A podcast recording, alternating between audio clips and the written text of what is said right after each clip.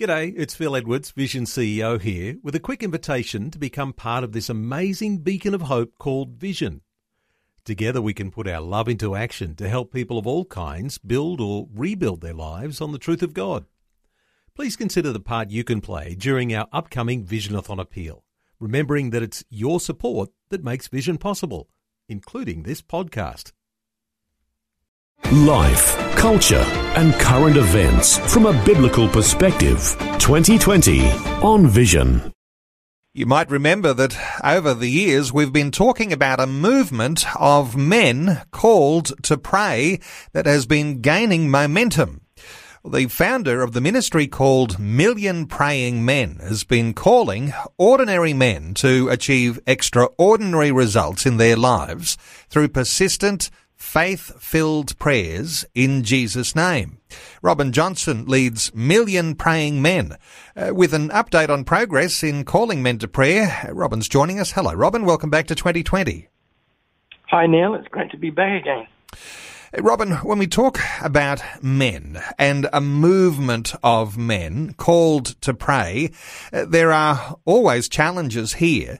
Uh, but let me ask you about some specifics about the way that you are calling men to pray, because there's a tendency, isn't there, when we say, be at the weekly prayer meeting or, men, we want you to pray, that there's a tendency to think that what you're calling for is a religiosity, a religiousness in the way that we approach prayer. When you hear those sorts of concerns and you have an opportunity to speak, how do you clarify what you're talking about when you say we're looking for men who are called to pray? Well, I think it is what you said it is, that we, we tend to get a little bit religious when we, we talk about prayer. And, uh, and, I, and I think men have a great resource in, in, in that, that that they are warriors by nature. And when we get men to pray, and uh, praying effective prayers, um, I believe we begin to, to see answers to prayer. And, uh, and that's the key, because traditionally what we've done is call people to pray, um, and it's not because we don't believe. But I think the one thing we forget to emphasize is that we, we're not just coming to pray, which is a religious exercise. Um, we're coming to pray because we actually want an answer to what we're making the request for. And my heart is that I want to see answers. And I do this with my own life. I look at other things and places where I am across the world, but I, I, I use this against my own life. If a prayer's not being answered, I've got to ask the question, why? Because well, that's, that's the intent of prayer. It's not... The intent isn't to do something religious. Well, I've prayed today and I've satisfied God's whatever it was that God wanted to be satisfied with. So uh, passionate prayers, Robin, people who have a passion to pray, have that passion because they want answers to a particular yeah. prayer or prayers, not just because they're going through the motions. That's right. And I think... I mean, I'm being very general, but I think, generally speaking, men shy away from religious things. Um, men are practical. Um, and uh, But the other thing with men also, which is a great aptitude, is, is they can often see the end um, from the beginning. You know, if, if you're designing something, like if you're doing a, a renovation, man will say, well, I'm going to do this, this, and this, because he knows the end. And his wife will say, oh, no, well, don't do that. Or you can't do that. And he says, yes, I can, because he sees the end. and, so and what then, Robin, what then makes an effective prayer? Because Jesus taught the disciples to pray a certain way, you know, our Father who art in heaven, and uh, lots of different methods in the way that Jesus taught those disciples. But if we're talking about what makes an effective prayer, how do you actually give some definition to that? Well, of course, uh, the Bible says in First John and five, from verse thirteen, fourteen, and fifteen, it talks about praying prayers um, that God will answer. Um, it, it talks about um, praying according to his will. um, praying according to the Word. It was Derek Prince that coined the phrase that the, the Word of God is the revealed will of God. And so not praying our will, but praying God's will. So if we can work out God's will for, and let's just come right down to the basics. If you have a family and you have children, you have a purpose to pray because you want those children to grow up in the ways of God, and you want them to be protected, and you want them to have worthwhile pursuits, meaningful, purposeful pursuits into their maturing years. Uh, if you are a part of a local church and someone says, we need to pray for revival, unless you've caught what that revival is all about and become passionate about that yourself, you're not really going to pray for the revival, are you? So so we talk about a, a definition here, uh, the sorts of effective prayers. You say that, you know, you pray the prayers that God will answer. Let's explore that a little deeper here, Robin. All right. Well, let's let's go back to, to Matthew and six, where Jesus does teach his disciples to pray. And uh, the important thing is there to note, and I'm sure that we all understand this, that we're talking about a, a personal communication with God. Um, Jesus said, don't be like the unbeliever and think with your many words he will hear you. But when you pray, come to our Father. And of course, the, the Father in us is coming to the eternal Father. And uh, so he, he, he asked, and I think the interesting thing is that the first thing that we're asked for Um, to, to pray is actually your kingdom come, your will be done. And uh, and I think that is a great prayer. And I think it's, you could, in a sense, say it's on three levels. But if you look at the whole prayer that Jesus gives us to pray in Matthew six, it's a personal prayer.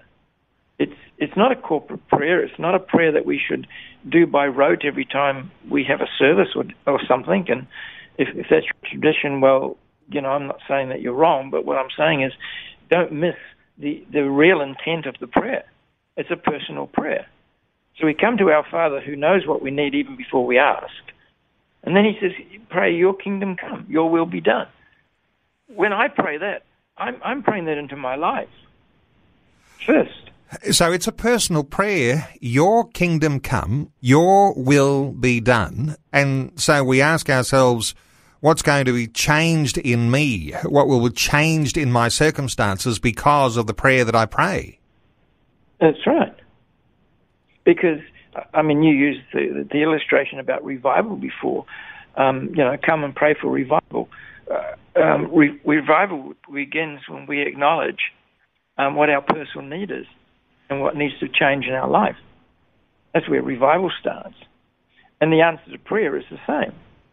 If I'm praying, God, your kingdom come, your will be done today in my life, that that your perfect will will be outworked in my life, that will begin to dictate how I live. And how I live, and then act in that environment, and you talked about the family, and that's our first environment where we're seen, is that kingdom is going to be displayed in our life. And then we can we can we can take that to the next level, and we begin to pray, your kingdom come, your will be done. What? In our family's life, in our children's life. But the impact of the kingdom of God, not not some religious experience, but the kingdom of God. Because because because that's that's our goal. That's that's what we're out to achieve. We're, that's the place we live. It's not some ethereal thing. It's It's the place where God is, where we connect to God, and bringing that kingdom into this world has to come down through you and me. So what starts personally, if I'm praying that prayer personally, the person next to me in church is praying that prayer personally, the people interstate and around the nation are praying that prayer personally, that's when it becomes a corporate prayer. But what starts personally becomes corporate for our family, for our local church, for our community, for our town or our city, our state and our nation. That's where the exactly. dynamic comes in. Exactly. And if the kingdom of God is being manifest in our life, and the Bible says that the kingdom of God is in righteousness, peace, and joy in the Holy Spirit. So if the kingdom of God, if we're praying your kingdom come, what are we praying? We're praying righteousness, peace, and joy. the, the, the essence, the elements of the kingdom of God. And those are the things that can be outworked in our life. And if we're living in the kingdom, then we're going to make an effectual impact on others' lives. Now, I I believe we need to, to be praying into the issues and the and, and, and the social ills that we that we face in in our world today. But let me let me be as bold to say this, that we can throw prayers or hand grenade prayers into those circumstances, which we have, and, some, and we've done this for many years. Nothing changes. And so I ask the question, why aren't things changing? In some instances, in fact, we, our world is getting worse. Don't get me wrong, I'm not a doom and gloom preacher, but I, I am a realist, and, and in many cases it's getting worse. Robin, let's let's bring this back to men. And you travel extensively around Australia, and you've got a ministry into Southeast Asia, and uh, you off- obviously will talk to men about these sorts of issues. What sort of response do you find? Uh, it's very disarming hearing you talk about that and saying just how significant it is to get down to the nitty-gritty of what it is to pray, you know, your kingdom come, your will be done, as a personal prayer. What sort of response do you get from men when you share this sort of message? We're getting a great response. We're getting tremendous response. Um, men are saying yes. Um, and, not, and not only men. I mean, we actually have women who have signed up on our website. Um, because the whole intent is not just simply to get men and forget about the rest. I mean, it's it's to get people praying. Um, but we're having a great response, and and when we're talking to them, we try to talk to them in very practical terms. That one, that it does start with our own life, and if we're praying His kingdom come, His will be done, and our own personal prayer life is beginning to change, then our behaviour will change. Well, Robin, because interesting we've, we've that you would say to our prayers. You would say it's not just men signing up for the Million Praying Men. Women are doing that too. And uh, no, you don't want to stop women from signing up as well. Uh, the focus, of course, there is to uh, be a motivator, to be an inspirer of men to pray. But let me point people to the website, million praying men dot com. And uh, there you'll find the resource. There you'll find an opportunity to receive some updates from Robin Johnson, who leads Million Praying Men. So million praying men dot com. Uh, Robin Johnson, great getting a catch up with you. Uh, thanks so much for sharing these thoughts with us today on twenty twenty. Thank you, Neil. It's been a great privilege again to be with you. Before you go, thanks for listening. There's lots more great audio on demand, or you can listen to us live at vision radio dot org dot a u. And remember, Vision is listener supported. Your donation, large or small, will help us continue connecting faith to life for hundreds of thousands of people across Australia and around the world. Learn more or donate today at vision radio dot org dot a u.